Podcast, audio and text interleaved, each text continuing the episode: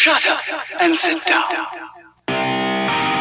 Certainly, there are unresolved plot lines at the end of the episode, but this episode almost works as sort of a short film. Welcome to Popcraft, where we autopsy the screenplays behind your favorite films and TV shows. I'm your host, Carl Albert. In this episode, I'm bringing one of our new segments on season two of Popcraft, a little segment I'm calling Popcraft Versus.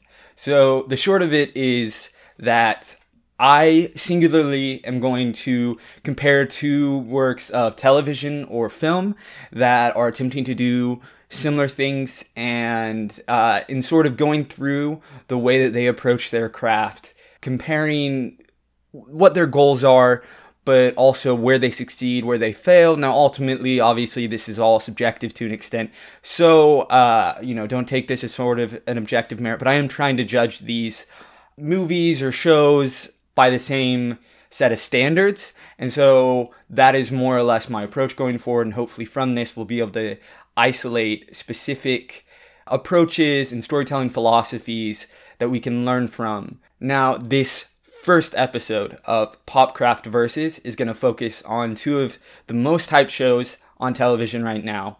Two shows that I'm actually really enjoying a lot, both of them, and that is Lord of the Rings, The Rings of Power, and House of the Dragon. Both of these are, of course, prequels to, well, Rings of Power is a prequel to the Lord of the Rings movie trilogy, and House of the Dragon is a prequel to Game of Thrones. So, needless to say, the fact that these are both epic fantasy stories, epic fantasy prequels set in secondary worlds, uh, their approach is, you know, even if different in sort of a tonal respect, which we'll touch on, they have a lot in common, and certainly they're trying to capture a lot of the same audience.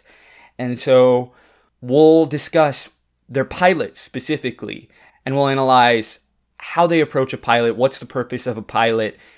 We'll do it using the same set of standards to kind of dig down deep and to see each of their strengths, their weaknesses, and which one of them ultimately, in my opinion, is the stronger pilot episode. Now, there will be full spoilers for both pilots, but that's it. There will be no spoilers for any of the other episodes that have aired since then. There won't even be speculation about what will happen afterwards. I have read the source material for both shows, um, but there will not even be allusions to anything going on there, and there will possibly be allusions to the uh, original shows and movies that uh, set off, you know, that sparked the flame that led to these shows, if you will. So we may discuss Game of Thrones very loosely. We may discuss Lord of the Rings very loosely, but that is it. There again, there will be no mention of anything that happens in any other episodes of these TV shows.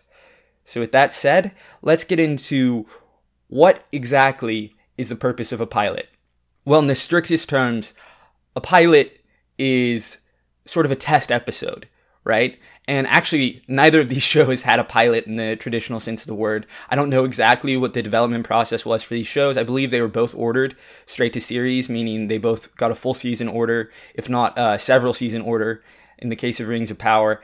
Uh, but a pilot traditionally, especially in network television, is meant to sell a TV show. It's sort of uh, a proof of concept you write an episode, you outline it, you get approval from the execs, you film the episode, and then if they think it's good enough, they'll then greenlight a certain number of episodes, possibly a whole season following it.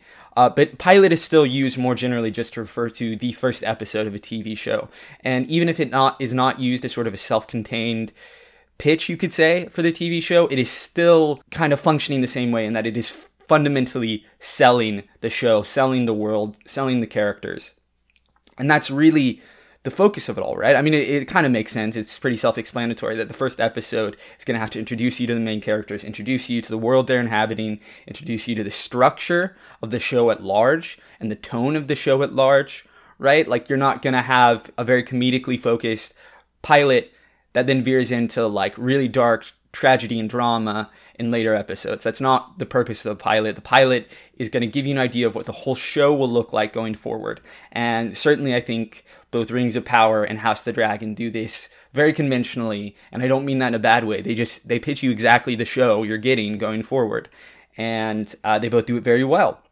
Now, of course, going off of that, in, the, in the, with the notion of selling a show, you're not just selling the show to executives, you're also selling the show to an audience. That means having a hook. Every pilot inevitably ends with some big hook that will bring viewers back for episode two and beyond. And so we will absolutely discuss the hooks of uh, each of these shows, each of these pilots, but we're also very specifically going to approach this by categories. And Hook is one of the categories, but we're also going to talk about characters. We're going to talk about structure. We're going to talk about tone, as I mentioned. And we're going to talk about the dramatic question. So, first off, jumping into these shows, I want to discuss how they open up their stories. And I, uh, they both do something very similar. They actually have very similar approaches to how they open uh, their pilot episodes and they do something that that is fairly traditional for secondary world, big epic fantasy stories. The Lord of the Rings movies did it. Game of Thrones actually famously did not do it. What that is is a voiceover sort of prologue. You know, you think of a lot of fantasy novels have prologues that kind of intro you to the world, and that's how these voiceover prologues in the TV shows work, right? That you have a specific character. In the case of Rings of Power, it's Galadriel. In the case of House of the Dragon, it's Rhaenyra, who are both the main characters and actually have a lot of parallels, a lot of similarities between them. But both of them give a little voiceover as we see very striking, epic, grand visuals that give you a sense of the scale of the stories that are about to be told, the epic world building, and uh, the tone of the show as well. And as they do this, you know, they kind of describe the setup for their separate storylines. Uh, they help bring the audience into the world to have a foundation upon which to build the rest of the show, right? They do some basic world building and hopefully have some striking visuals along the way to kind of make the audience lean forward in their seat a bit. So, in the case of The Rings of Power, what the prologue, this introductory voiceover, is really uh, focusing on and the foundation it's really establishing is the war against Sauron and the fact that we've just finished this big war against an even greater Dark Lord, Morgoth. The world is recovering, but it is at peacetime, and yet our hero, Galadriel, cannot let the fear of Sauron and her own anger and search for vengeance uh, because Sauron killed her brother, or an agent of Sauron rather, killed her brother, Finrod. And so it really establishes the stakes of the show, the, the inciting incident, really, which is the death of the brother and Galadriel taking up his oath to hunt down Sauron, and which ultimately, you know, is sort of the foundation upon which the rest of the show will be built. And then with House of the Dragon, the show tells us immediately this is a show about the Targaryens, and not just about the Targaryens, it's about a Targaryen civil war. It's about how the House of the Dragon, that House of Targaryen, tore itself apart. And so you see the political drama that led to that, which was the King Jaehaerys, the old King Jaehaerys. He had a great council at Harrenhal where he decided between two heirs. He had all the lords of the realm come and vote between two heirs, the male Viserys, who was actually further down in the line of succession, and Rhaenys, who had probably, arguably, you know, discounting their sex, a better claim to the throne. But because she was a woman, she was not made queen. Uh, it was supposedly an overwhelming vote against Rhaenys and for Viserys. And so it establishes really the succession crisis that immediately, you know, this question of who will sit the Iron Throne is the focus of the show. Who will be in charge of the Targaryen d- dynasty? And it also promotes, you know, or not promotes in sort of a positive sense, but it, it reveals the theming and the drama of the patriarchy, right? The the patriarchy is fighting any woman's ascension at any level, but certainly at the core of it, a woman's ascension to the Iron Throne, which will of course parallel uh, with the end of the episode, but we'll get to that in just a second. Coming out of this, I want to talk a little bit. Coming out of the prologue, I want to talk a little bit about the mice quotient. Now, this is a thing uh, I believe created by the sci-fi fantasy author Mary Robinette Kowal. You should go uh, check her out. She can talk about it in detail on the podcast Writing Excuses. It's one of the uh, writing podcasts I listen to. It's a great resource. Has a lot of wonderful writers uh, from a lot of different mediums, although primarily novel writing and short story writing.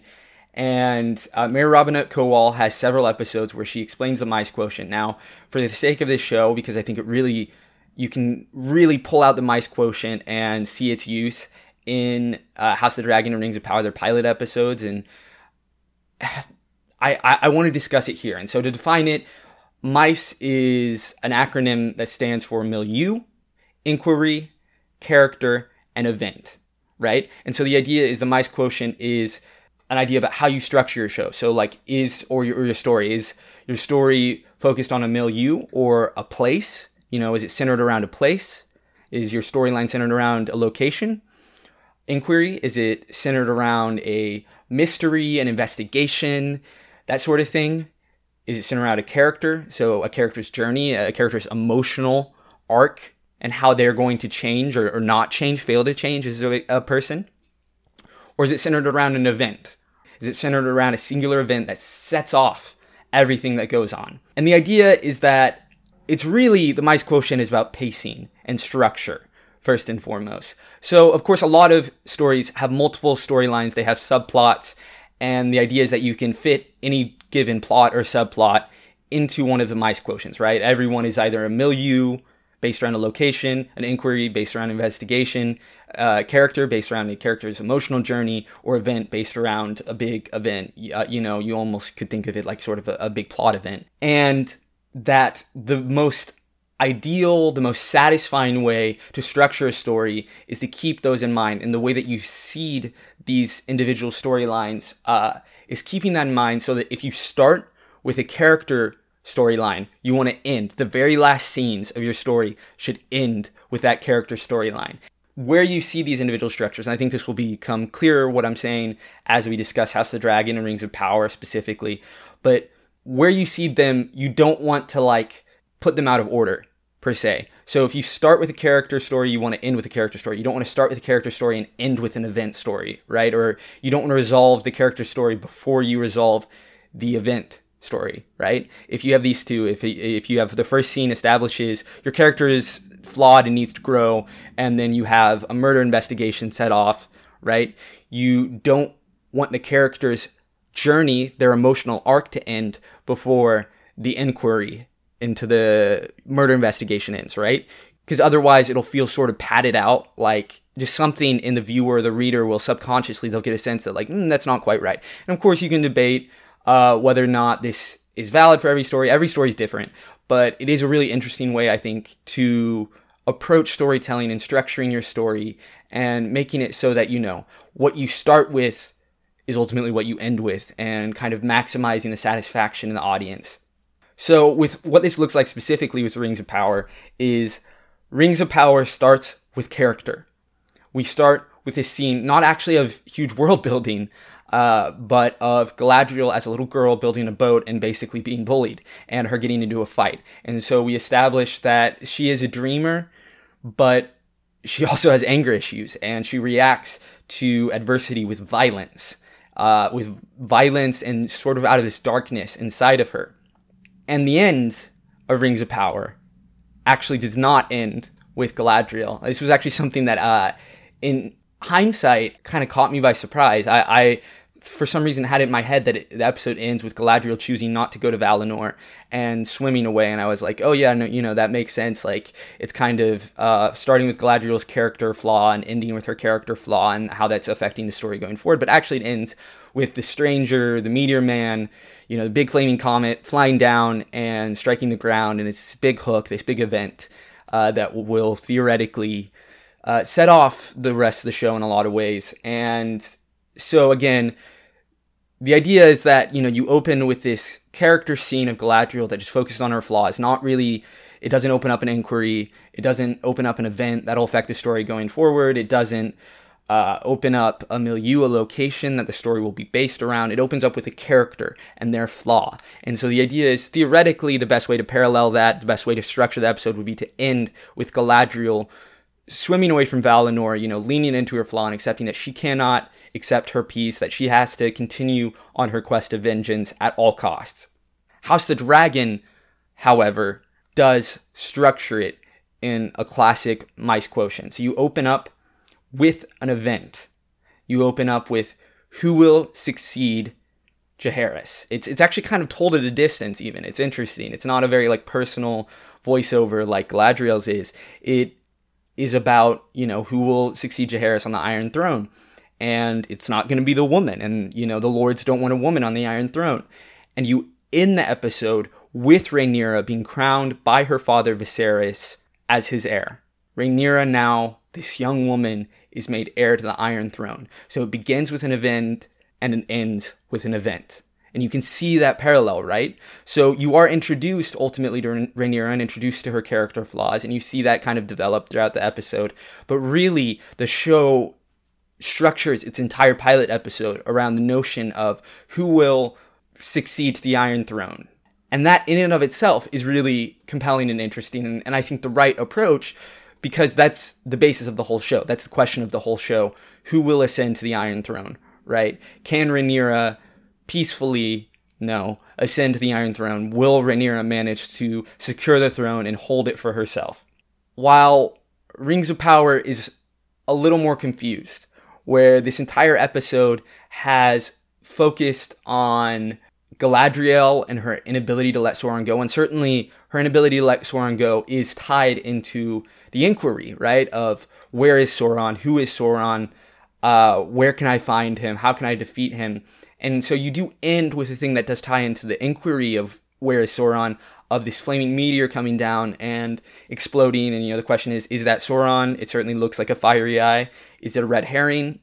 I'm not going to comment one way or another. My point is not to theory craft here, uh, but just to say that they sidestepped, the writers sidestepped, did not use the mice quotient. I mean, I very much doubt that they're even aware of it. It's kind of a, a niche theory um, proposed again by the author Mary Robinette Kowal, who, again, I recommend you all go check out. I mean, really, this podcast is just becoming me plugging other podcasts.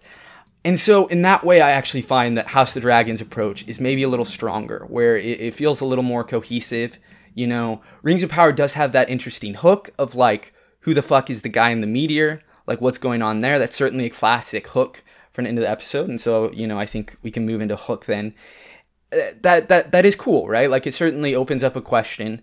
Uh, it actually opens up a whole nother inquiry that ties into the Sauron inquiry, where it's like, well, who is this meteor man? What what is his purpose? Is he good? Is he bad? And that's certainly something that the show plays with going forward. While House of the Dragon is much more focused and actually, uh, this is something, a consistent theme you'll see, is that House of the Dragon is very focused in its storytelling. It is confined to specific locations, it is confined to a smaller cast, fewer storylines, fewer subplots in this pilot episode, and in my opinion, is ultimately stronger for it.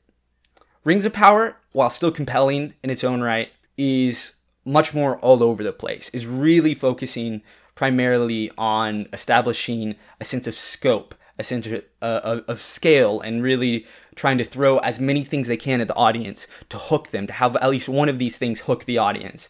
And to me, it, that does reek a bit of insecurity with the storytelling, you know, that being nervous that maybe the audience uh, won't be as committed to Galadriel as a main character that you want to like give them this this wide berth, this uh, rather this wide breadth of storylines. Um, maybe it's not insecurity. Maybe it's just you know a general approach that which is valid on its own again. Uh, but it does kind of create some pacing issues. House of the Dragon.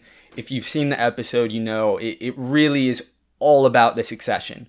It's all about who will succeed Viserys on the throne. He's trying to have a son. He's celebrating his son's birth with a tournament, and ultimately the birth goes wrong, and the son and his wife die. He's having no more heirs, uh, at least theoretically, in this episode, and so he chooses Rhaenyra, even though she's a girl.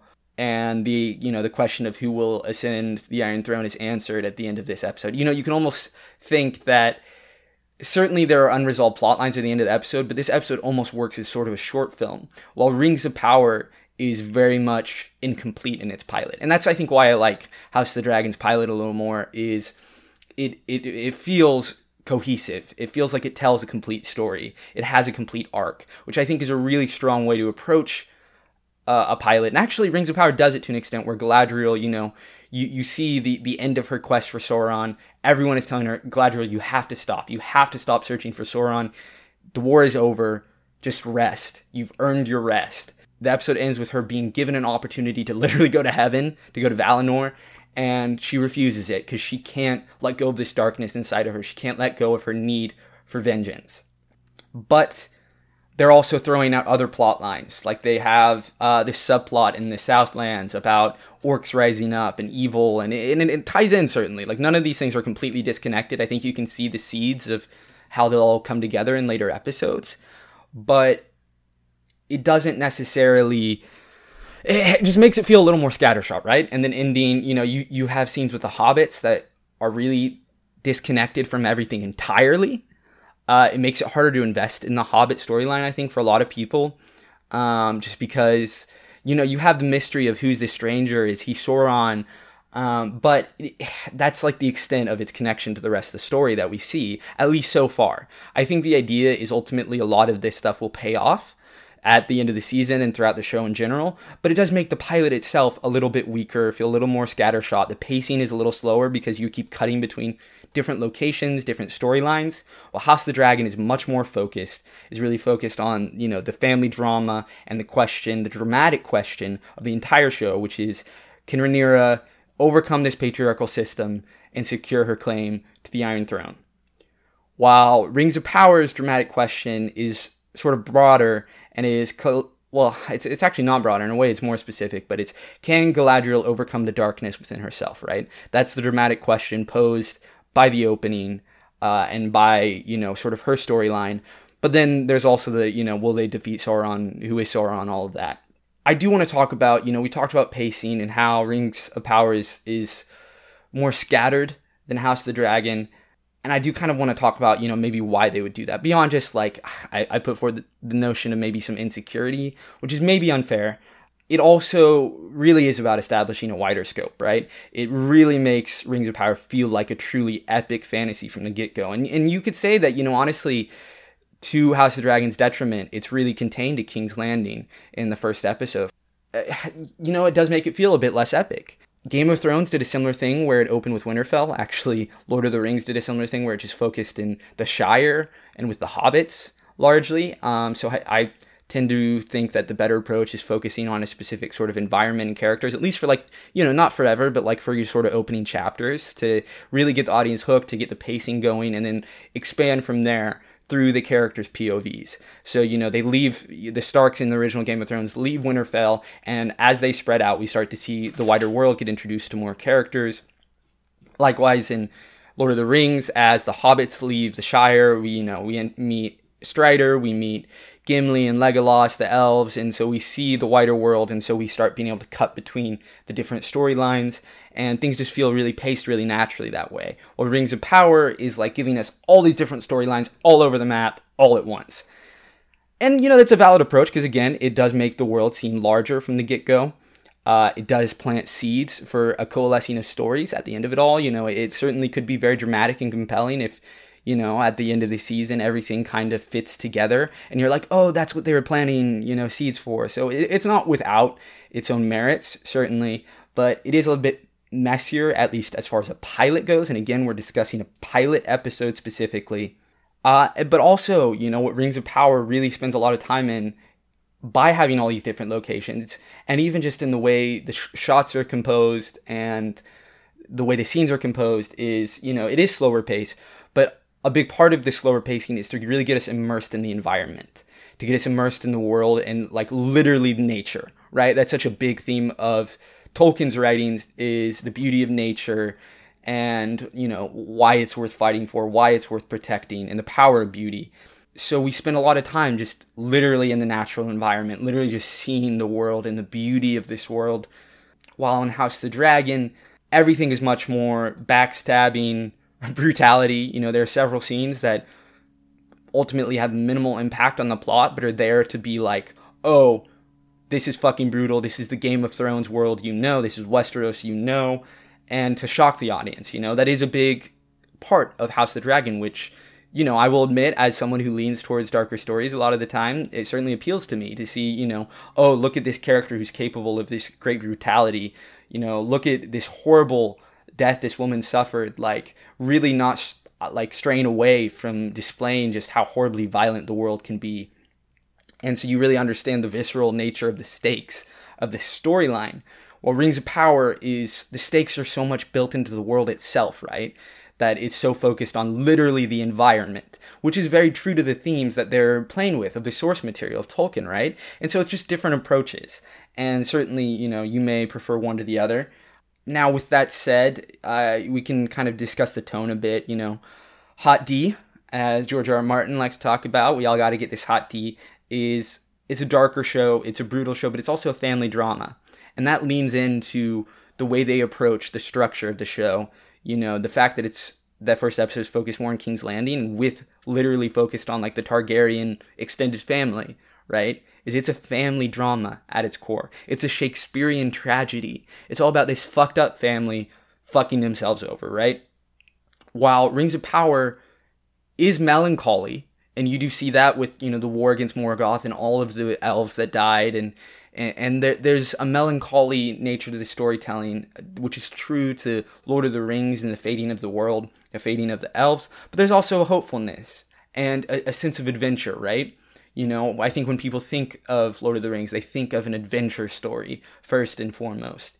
And that's certainly true of Rings of Power, where you, you see these characters adventuring, they're traveling all over the map. You know, that's part of the benefit of the, the, the scope and the scale of it, is you get this sense of this grand adventure that we're beginning on, giving us this idea of sort of this mythic atmosphere that things maybe aren't as grounded, but that that is the story it's telling, right? It's telling this grand myth so it really gives us a, a sense for you know just how large the story is going to get going forward like even just speculating you know although certainly i've read the source material but house the dragon you know certainly is still going to be epic but will ultimately be at its core a family drama right while rings of power is ultimately at its core a war against darkness right a literal like embodiment of darkness now maybe the show will do things and has done things to kind of develop the darkness and add depth to it. But at, at, at its core, it's mythic, it's elemental, it's about good versus evil.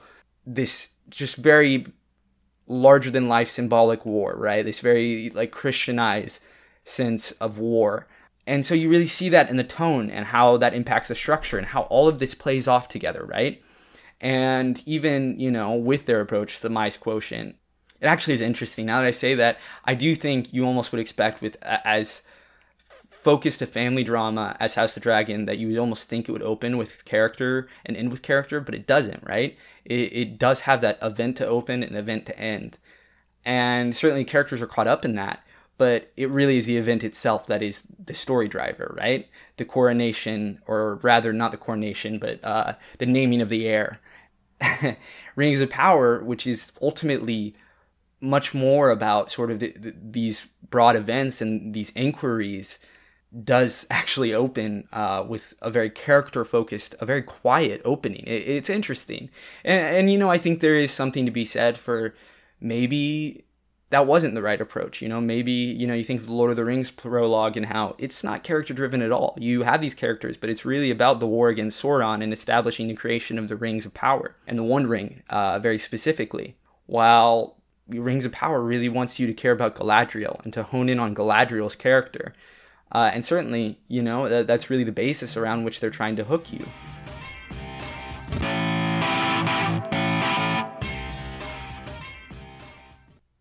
I've long been searching for the perfect screenwriting software for me. And recently I came across Arc Studio Pro, which was the software used by the writers of the hit Netflix series Arcane, which we covered on a recent episode of Popcraft Screenwriting. Now I'm happy to announce that Arc Studio is sponsoring this episode of Popcraft Screenwriting. Arc Studio understands how screenwriters think. They've created screenwriting software that doesn't distract with an overloaded interface. You can say goodbye to archaic screenwriting software and hello to advanced story building features. It'll automatically format your script to the industry standard, and it provides stress free collaboration tools that are as easy to use as Google Docs. Now, I mentioned that this software is already used by the writers of Arcane, but that's also true of the writer director of Wet Hot American Summer and Role Models. So join them and the thousands of screenwriters who have already made the leap. Arc Studio now is offering a completely free plan, but you can also get $30 off the pro plan if you visit the link in the show notes below or just go ahead and type into your browser arcstudiopro.com slash popcraft. Again, that's arcstudiopro.com slash popcraft. Check it out. Going off of the notion of Galadriel as uh, our leading lady, as our very character focused opening to Rings of Power, let's discuss the characters. So, at the end of the day, while both shows, you know, they have their own approach, they have their own mice quotient. You know, I think as a lot of the best stories are, they're both character driven. And Galadriel certainly drives a lot of the events in the show. Uh, just like Rhaenyra drives a lot of the events, and, and the ensemble cast drives a lot of the events. Their decision making drives the events, right? And we have uh, this really interesting parallel between these two pilots. Is they're not just both sort of prologues, prequels rather, to these more mainstreams, better known, grander epic fantasy stories. The, the characters themselves have a lot of parallels, which I thought was really interesting. That Galadriel and Rhaenyra, you know, I don't know if this says something about the time we're living in or anything like that. I'm not gonna try to analyze that too much, but Galadriel and Rhaenyra are both these really hot-headed, fiery women who are really not happy with their lot in life, with where you know the the sort of the situation they're in, and, and it's admittedly very different dissatisfactions. Galadriel just feels like a sense of melancholy that she thinks will she'll cure by killing Sauron, while Rhaenyra is much more like I hate that I'm a woman in this patriarchal world, which ties into the themes you can obviously see. Their their character arcs are just the core of this, their stories, and which is why you know it's character driven is their arcs themselves are driving so much of the stories, right? And if you're confused about how the mice quotient like ties in, like again, you can have character arcs within you know the the broader mice quotient. So like again, Rhaenyra can have a character arc within the event seeding at the end and the beginning of the episode. Uh, another parallel is Gil-galad in Rings of Power and Viserys in House of the Dragon, who are these kings who basically challenge our female leads, who want them to almost be, you know, more passive. They want them to be happier. They want them to just like take a chill pill, basically. And this really comes in like into focus in later episodes with Viserys and Rhaenyra's dynamic. Um, so it is a little less obvious in the pilot, I will say, but it, it's interesting that you have these these kings specifically who are trying to bring the women down and to, to like help them find some sense of peace even if it's not necessarily in the best uh, approach. And then you have Elrond and Daemon, who are sort of the like I, I say that and I say that they're parallels, and you're like, what the fuck are you talking about? Like they couldn't be more different, and certainly that's true of like their personalities and their values, and I think it gets like kind of the core of the tones of both of the shows with these characters. But they exist to be this primary positive relationship uh, for the characters, they, this these male figures that our female leads bounce off of, with whom they have a long and storied relationship, and these characters kind of challenge our female leads, right? That they encourage their growth in a lot of ways, the way they're de- developing. And Elrond is trying so desperately to get Galadriel to find peace with her station, to let the war go, to move on. And Daemon, uh, really, frankly, encourages a lot of uh, Rhaenyra's bad behaviors. That he's really there to kind of almost be a a, a seducer, uh, almost a satanic figure, you could say, in a lot of ways. And I just I think it's interesting that sort of the parallels and the way that they kind of are symbols of their shows and what their shows are ultimately about, and particularly the parallels between Galadriel and Rhaenyra, and just the types of personalities they have, really. Now, going off of all of this and talking about Elrond and Daemon and, and how these characters interact and sort of how our main characters are confronted and the adversity they face, I do think something, and this is going to get a little bit out of, you, you could argue it's hook or structure um, if we're going to put it under a category, but I think one of the weaknesses of Rings of Power's opening episode, you know, it, it's definitely slower paced, and I talked about a lot of why that is, about all the different storylines, and that cutting between them kind of can halt the pacing of individual storylines, so we don't build a lot of momentum, right? Beyond that, it also has a lot of repetitive beats. And so I talked about how Elrond is trying to get Galadriel to move on. And there are like three separate scenes, and they're not like short scenes of Elrond basically being like, Galadriel, I love you, but you need to take a chill pill. And Galadriel being like, bitch, I'm crazy. I can't take a chill pill. I'm gonna fucking stab somebody. It's just who I am. They're really repetitive beats. Like, it really is talking about the same thing in very similar ways. You know, la- last episode with Everything Everywhere All at Once, uh, Naomi and I, my guest, talked about how Everything Everywhere All at Once kind of advances the same conversation thematically, but is always talking about different things. While I feel like Galadriel and Elrond are often talking about the same thing. They're often saying essentially the same thing, even if the phrasing is not exactly the same, which is Galadriel, the war is over, you need to let it go. And it's just that. Like it's just like you you have to stop. And Galadriel just being unable to and just essentially saying, No, the darkness is out there. I know that for a fact. I can't believe no one else believes me. And so that messes with the pacing too, right? Where if the beats feel repetitive, it's going to kind of feel like the story grinds to a stop. You know, the audience isn't even going to be consciously aware of it, probably. It's going to affect them subconsciously that they're like, oh, we've seen this conversation before. Like, this conversation is bringing nothing new to the table. You know, the extent to which Elrond kind of changes the course of conversation is by being like, hey, if you go to Valinor and Galadriel, I will, and, and I find Sauron, I will personally make sure that he is defeated. And that is the extent of the differences, right? Like, you have the scene where Galadriel is invited to go to Valinor, and then you have a scene discussing it, and like another scene discussing it. It just, it, it ends up playing off in a very repetitive fashion. While House the Dragon, every individual conversation is different.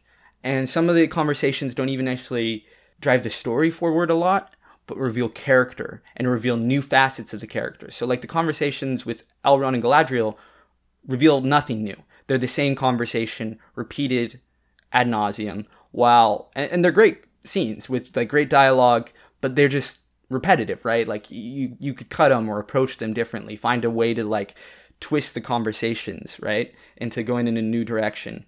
While House the Dragon, you know, Aemma Arryn, the queen, is a character who only exists in the episode. She dies in the pilot, but every scene she has reveals something new about her. Whether it's when she's talking to Rhaenyra and being like, you know, in her introductory scene, Aemma's introductory scene, where she shows, you know, she's at peace with her lot in life as being a queen, as being a mother, as being someone who has to produce these heirs. And she's teaching Rhaenyra well, and she loves Rhaenyra, but she's teaching her, you know, you have to act like this, you have to be like this, grow up. Or the later scene with her and Viserys, where again reveals that they love each other very much, but it also reveals that Aemma has agency. She takes agency. She is like, this is the last kid I'm gonna have. I can't do it anymore. I can't watch any other babies die. This is it, Viserys. And so it forwards her character. It forwards the story, right? And then ultimately it all pays off tragically where she dies giving birth in a horribly botched uh, medieval C-section she dies. She's not given agency there. It actually is taken away from her uh, in a way that I think really speaks to the themes of the story, where Viserys makes a decision. No one consults Aemma. No one asks Aemma, "Are you okay if we cut you open? You're definitely going to die either way. Are you okay if we cut you open to try and save the child?" She's not asked that. She's not given the choice. And it's brutal, and it pays off a lot of the conversations that she's had because all of her conversations so far have been about giving birth and about really her role as a mother and a queen. And it just perfectly advances that storyline, right? You see that. And that's really true throughout the entire show. You know, we don't have a lot of repetitive small council scenes where they're just talking about the war in the Stepstones and how it's just, you know, it's there and we need to do something. No, we're not going to do something. Yes, we should. No, we're not. You know, it, it's every scene kind of has a new twist, a new approach, a new, you know, action is taken. The story advances, the characters are revealed in a new way. And ultimately, it makes the pacing of the episode feel really uh, strong, I suppose you could say. I don't necessarily think it's it's fast paced. Uh, I don't think it's slow either. I think it kind of finds this nice Goldilocks zone uh, that makes it ultimately House of the Dragon, in my opinion, a stronger pilot. It's just everything is cohesive. It perfectly structures it where you open and end with the same thing essentially at two different times that both hit on the dramatic question can this patriarchal system be overcome? Can Rhaenyra overcome it and ascend to the Iron Throne?